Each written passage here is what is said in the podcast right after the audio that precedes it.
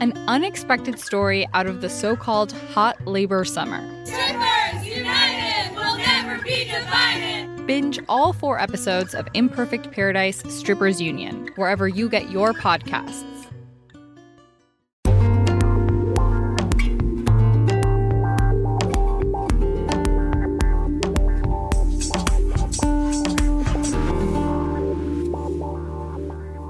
LAist Studios.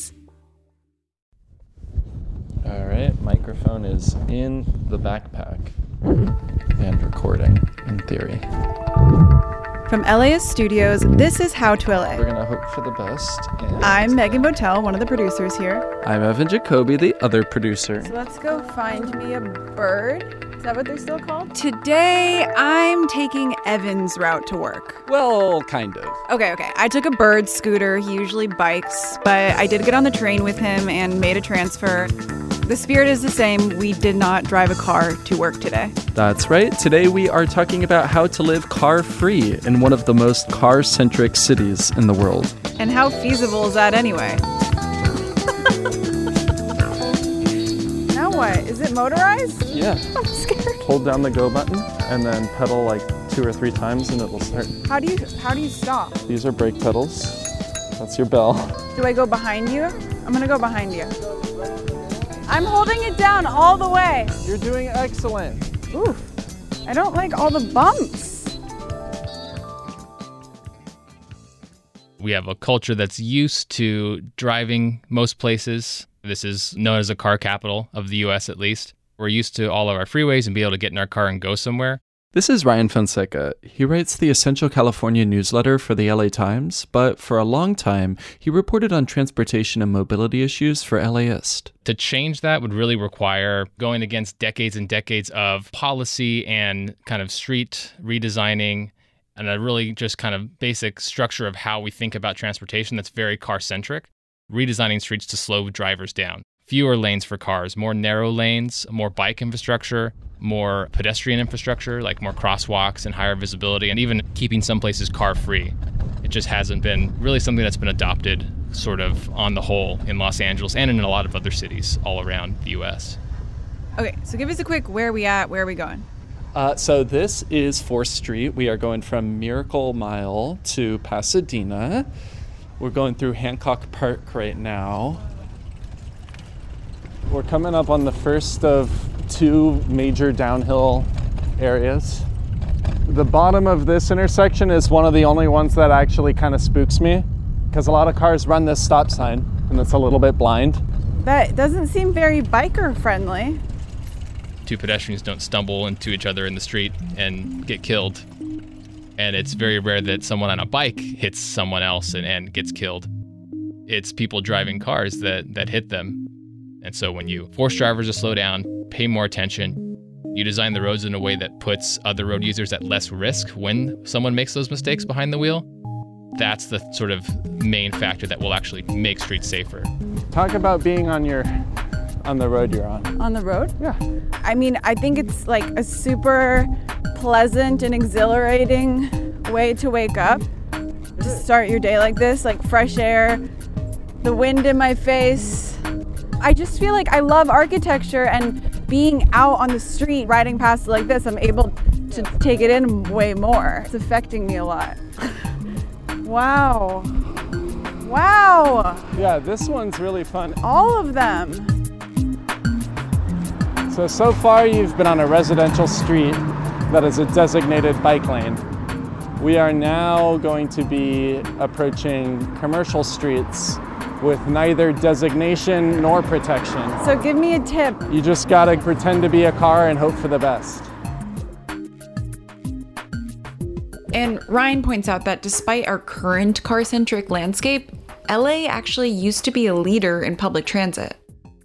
Well, yeah, if you look at sort of Los Angeles over time, in the early 1900s, we had a pretty robust trolley system. This network went everywhere, basically, in the entire greater LA metro area. A lot of people used it. People were actually choosing that over their personal cars at the time. It was, you know, really seen as a superior way to get around. Maybe you remember the movie Who Framed Roger Rabbit. Some character says something to the effect of like, "Why would I need a car? Like LA has the best transportation system in the world." What we saw was a real transition to personal vehicles starting in the 50s and 60s, and the really sort of building out of the highway and, and freeway system. There has been sort of conspiracies that car companies and oil companies bought up the trolley system, and there's a little nugget of truth there, but it's not so cut and dry that it was like a full on conspiracy. But the car industry really needed to sell cars. They advocated for policies that favored drivers and favored designing roads to make them wider and you know faster for people driving cars to make life easier for people driving cars that was sort of the goal and mission in those early decades of the automobile so something like jaywalking that we think of now that exists didn't exist, you know, back in the early 1900s. It basically was a term that was adopted by the car companies to shame pedestrians out of the street, and then eventually was sort of used to rewrite traffic laws in a way that would penalize people for walking in the street. Those kind of local rules were sort of then taken and they became a template that was adopted across the nation. LA car culture really did influence kind of the national car centric mentality we have today. Do you ever wake up in the morning and just feel like lazy to do this all? Yes, every morning. But it usually goes away by the time I sit down. I mean, sometimes you have bad days, sometimes you have good days. Well, I don't think this is more energy intensive than like getting on the subway in New York, like walking to the subway. Okay, Evan, so you bike to work, you don't own a car. Tell me about this decision you made. At some point, you said, no more car. I'm selling it and I'm not buying a new one. And I remember being like, what? Uh, I think it was almost entirely financial. It was right when gas prices were super duper high this past fall. I was spending like 700 ish dollars a month between insurance and gas and my car payment and all of that. It just didn't feel worth it. And what were your main? I mean, it can't be just financial, right? Because you. Well, no, no, you're right. I mean, I got a lot more annoying about it afterwards. Like, I, I was like, all right, there's got to be another way. You know, these kinds of more like leftist bike Twitter thoughts started to fester after I got rid of my car. Every time I go by a bicyclist, the worst thing that's happened is nothing. But usually you kind of like smile and like nod at each other or something like that. I have never smiled at somebody in a car, ever, ever. And I've seen that from bicyclists, and they hate me like just for being in a car. I love riding the streets of Los Angeles. I love going in the middle of traffic. My name is Fabian Santiago. I've been in Los Angeles for most of my life. I haven't owned a car in over a decade. I take a little bit of joy when people get frustrated at me or honk at me. I'm just like, it's not my fault. They're stuck in traffic and I'm not. So, what was your initial push to not have a car? I used to work in Canoga Park. I would drive every single day from Culver City. My commute would be anywhere from 45 minutes to two hours. I would get on the 10 to the 405 to the 101.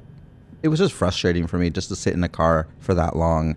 Once I was able to move back to the west side, I kind of made a decision that I would never work more than what was in my ability to cycle to. Welcome aboard the Metro D Line Purple. This train's final destination is Union Station. It's like the older subway line, so it is a little grimier than the newer trains.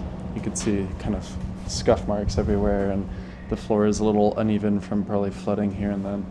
But they have a lot of bike things, whereas the next one that we'll get on, much newer, much cleaner, fewer bike things, and often a lot more crowded. Have you tracked how much money you have saved? Because I'm sure you've spent a little bit extra on like Ubers or I don't know, public transit or whatever. Have you kind of tracked that since you got rid of your car? Well, I think I was spending around six to eight hundred dollars on car stuff. One of my tires exploded while I was riding the other day, so I had to replace that, and then the other one was very near too. So that was like one hundred fifty dollars, I think, for both tires. Um, I got a, a new flashlight for the bike. That was like thirty bucks. I bought a bike pump. That was like fifteen dollars. Well, that's cheaper than filling up your gas tank. It is. I want whatever I smell. Yeah, it always smells specifically like Cinnabon, You like tapped again? specifically here. Yeah, it's a free transfer, but see, this is what is really annoying. Is sometimes these machines are annoying. Oh, I found it.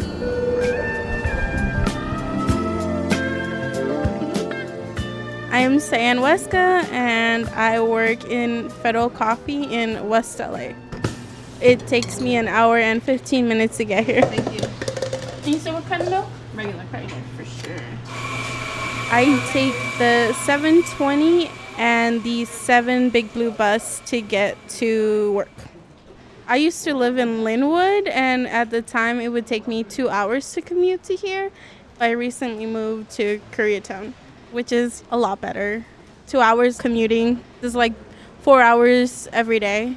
So now it's just half of that, you know? What can I get you? Can I please have a medium dirty chai? Water ice. Hot. I started taking the train when I was, I'm gonna say 10 years old.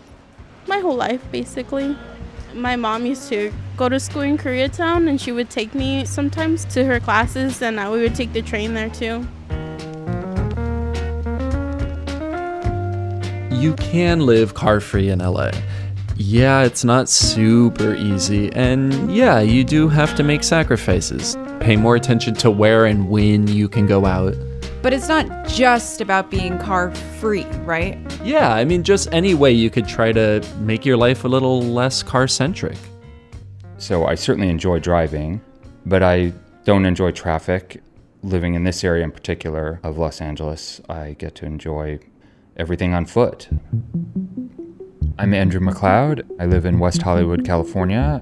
Before that, I lived in New York City in Manhattan. I do own a car here in LA for a couple reasons. I've always loved cars, and that's one of the things that attracted me to living out here.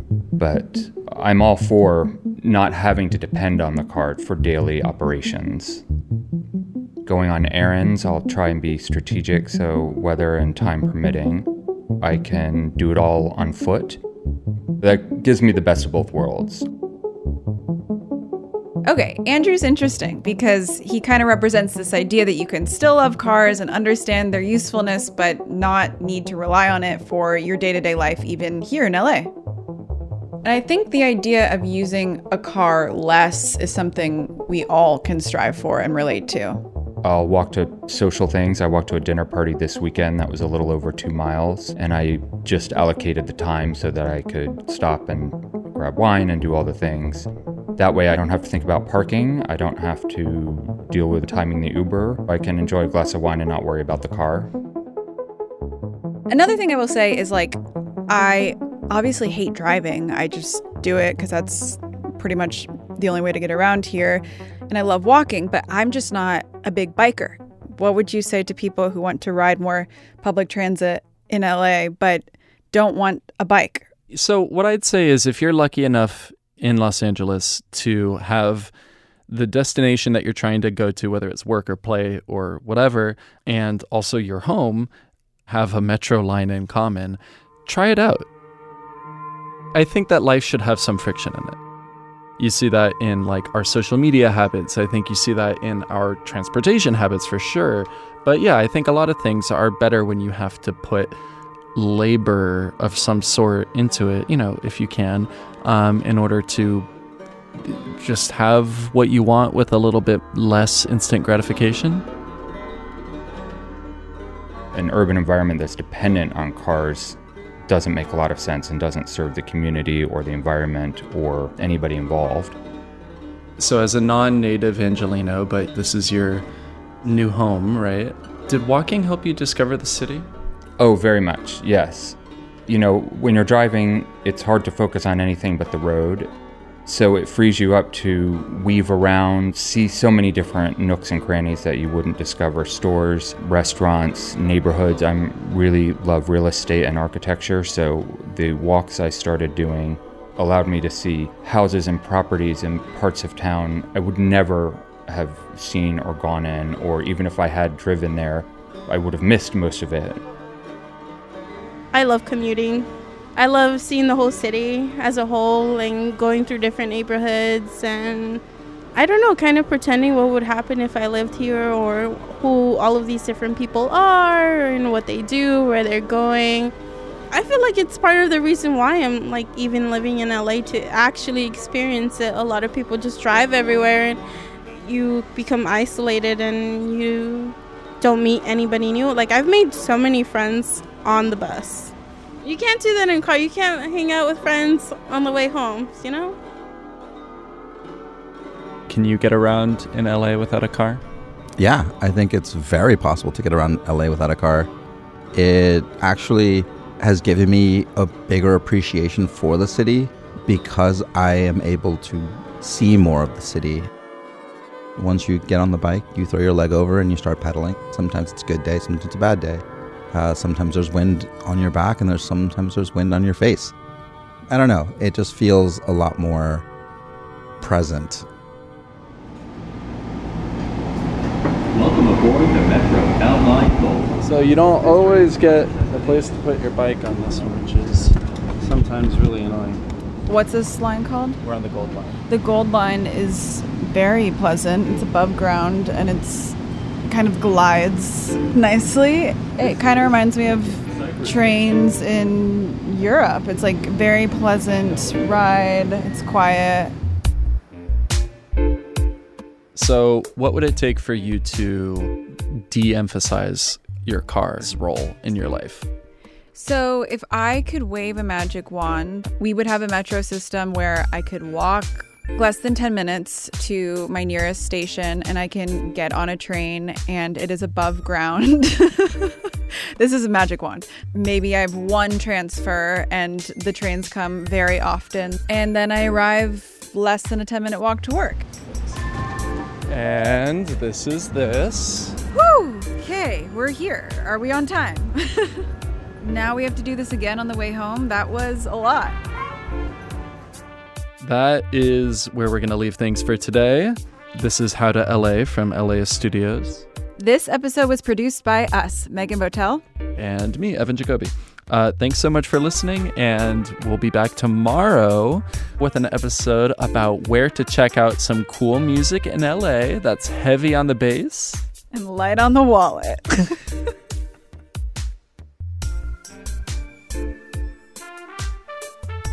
Support for this podcast is made possible by Gordon and Donna Crawford, who believe that quality journalism makes Los Angeles a better place to live. Hey, it's Brian, the host of the How to LA podcast. How about we go to the movies? Join us for a 10 part series, Revival House, and discover the magic of LA's indie theaters. Who knows? You might meet someone. I know it sounds antithetical because you're just sitting passively, but in fact, you're connecting with everyone else around you. Subscribe to How to LA from LA Studios wherever you listen to podcasts.